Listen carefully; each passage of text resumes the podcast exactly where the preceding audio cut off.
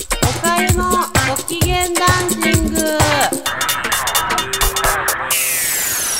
皆さんこんにちは、おかゆです。最近思ったんですけど、こうニンニクをいっぱい食べた日はね、次の日とかもニンニクの匂いがすると思うんですよ。で、そういう時にふーってお友達にかけてみて、ビッチズブリューだよって言ってみたいなと思いました。マイルス・デイビスのレコードです。はい、そんな感じのおかゆです。じゃあ今日はですね、最近見た映画の話をしていきたいなと思ってます。で、えーっと、話題になってる万引き家族お買い物見ました。でね、その感想をね、言いたいなと思います。で、あのーまあ、皆さんいろんな人が言ってると思うんですけど、あの、ヨーロッパの人が好きそうな映画だなっていうのがなんか本当本当にペラッとした感想で思いました。でね、あとはね、あのね、なんか、ま、その、切り方、切り取り方いっぱいあるなと思ったんですけど、岡山さんのね、見に行った時に言ってて、面白いなっていう感想がね、3つあってね、1個が、面白いなっていうか、かわいそうねって、こういう人たちもいるのね、大変ねっていう感想と、2つ目が、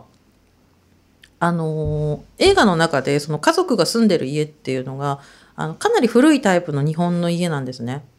多分木造かモルタルかみたいな作りで結構こう影が多い昔の家って影とかその好きここ何のスペースみたいな場所があるったりすると思うんですけどそういうところがこう本当にあれそのドキュメンタリーっぽいなと思ったんですけどそういうところがなんか物がごちゃごちゃってなんかよくわかんない状態で映されててそれは私からしたらそういう家にも住んでたしそういう家に住んでる子も家族とかおじいさんおばあさんがいる家とかあったの知ってるからあわかるわかるって言って見えるんですよ。そのそこに何があるかが映ってはいないけど心とかその記憶で見てるんですけど若い男の子が隣で隣からなんか彼とかにボソッと言ってたのがなんか部屋の中が全然見えなくて俺全然わかんなかったって言ってたんですよ。だからその時に思ったのがあこの子は家族とかそのお友達とかの家でこういうそのよくわかんない場所にいっぱい物がある家っていうのの経験がないんだと思ってあこれがあの21世紀型のティーネイジャーなんだっっていうふうにお会話思いました。これが2個目。で3個目がねこれあのパチンコ屋で働いてた人が言ってたんですけどいやーよくできてるって。もうねあの映画作る人がちゃんとね取材してるのは分かってるけどちょっとこれはすごく思ったから言わせてくれってその子が言ってて「何何?」って言ったら「パチンコ屋で働いてたことあるじゃん」って言って「うん」って言って「あのねやっぱ年金もらった日に来る人っているのよ」って言って「あそうなの?」って言って「そうそう」って。でねおばあさんとか年配の人が一番好きな台使ってんの。海物語。確か海物語って言ったんですけど。あれ大好きなんだよねってって。でさあのキキキリンが確かニコニコして笑ってたじゃん。笑って打ってたじゃんって言って。うんって言って。であれねああいうおばあさんいっぱいいてニッコニコ打ってんだよねってって。やっぱりちゃんと取材いやあれねあの取材してないとかじゃなくてちょっと本当に取材ちゃんとしてるんだなって思ってそこが染みたってあとリリー・フランキーのケツが綺麗っていうのも聞いてですねその人からあよく見てんねあなたもって思ったんですけどで岡山ね見てねまあ面白いな面白いなって思って見て最後のなんかあのねあの刑務所のあのガラス越しに話すシーンとかはああこれすごくこの人で撮りたかったんだろうなとか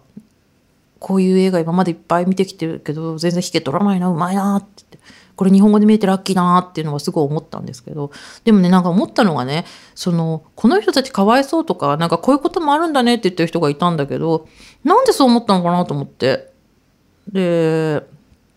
人生ってさやっぱいやえっ、となんだっけ昔さあのおじさんに言われたんですけど「おかえちゃんあのね」って言って「人生には上り坂と下り坂だけだと思う?」って言われて「ん?」って言ったら「違うよ」って「まさかがあるからね」ってその人が言ってて「かえちゃんいいことのまさかもあるし悪いことのまさかもあるからそれは忘れちゃダメだよ」って言われたんですよ。はあとかって。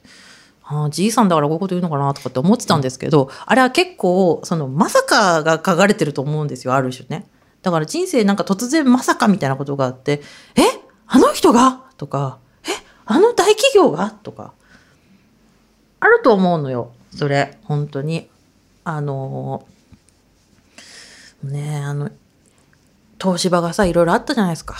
でね変な話だけどおかゆさ採用活動してた時にあのーあのね事件が事件っていうかまあえーってなった時にあの就職した人を何人か知ってて昔ね。でどうなったんだろうって思って。まさかだよなと思って。社員からしたらまさかだよな思ってね。だからまさかって普通にポロポロあると思うんですよ。その子ももっとちっちゃい話。おえうちの会社が？とか。えー、なんとかが？とか。あそれこそサザエさんだってそうですよね。えー、サザエさんをアマゾンが？とかってそういう話ですからね。まあその東芝の流れですけど。まさかがあるのになんかこういうのは自分のとこに起きないって思うんだって。今日本って本当どうなるか分かんないそう思うんだって言って。だからなんかへーっていう感想をしたんですけど。まあ単純に私が思ったのはあの、まあ、嫌なこともいいこともあるけど、まあ、こういうのもあるよねって。こういうのもあるんじゃないかなっていうふうに思って。まさかあだからそういうふうにまさかっていうのがないって思ってる人がいるんだって。だからそのあの監督が描いてるその状況みたいなのを割とこうそういう状況だったらあるだろうなとか私もジョインするだろうなとかそのあの家族がものの状況とはまた違う形でも他人と暮らしたりとかっていうのは別に全然あるなって思ってる人とそうじゃないって思ってる人の差って結構大きいのかなっていうふうに思いました。あとはあの是枝監督って誰も知らないの監督だよね樋口さん。であの監督のその子供の選ぶ選ぶっていうか子役の子のその切り取りった瞬間っていうのがすごいうまいなと思って。であの年齢でこの役だったらこの子っていうのを、まあ、ものすごい数オーディションしてるんでしょうけどすごいセンスだなと思って。設楽君もそうですよね。設楽君も今ももちろんかっこいいけどあの時の設楽君はあの誰が見てもすごく綺麗で素敵な男の子だなっていう子をでそのセンスってああこの人ちょっとルキーノ・ビスコンティみたいだなと思って。あだからこの人はそのベニスにシスを思い出してみて。ベニスにシスのタッチをって皆さんあのぜ女子はね絶対見た方がいいんだけどすごく美しくてもうあの映画館とかで見るとなんかもう心奪われすぎちゃって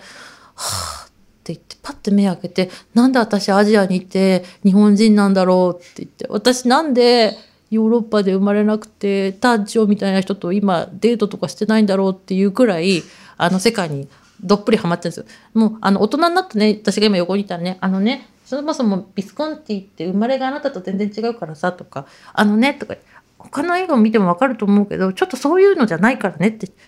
もしもしってやるんですけどそれくらい美しい人なんですよ。で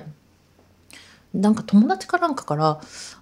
タッチョの現在ってなんかネットで調べられるはずだよ」って言われて調べたらなんかあのー、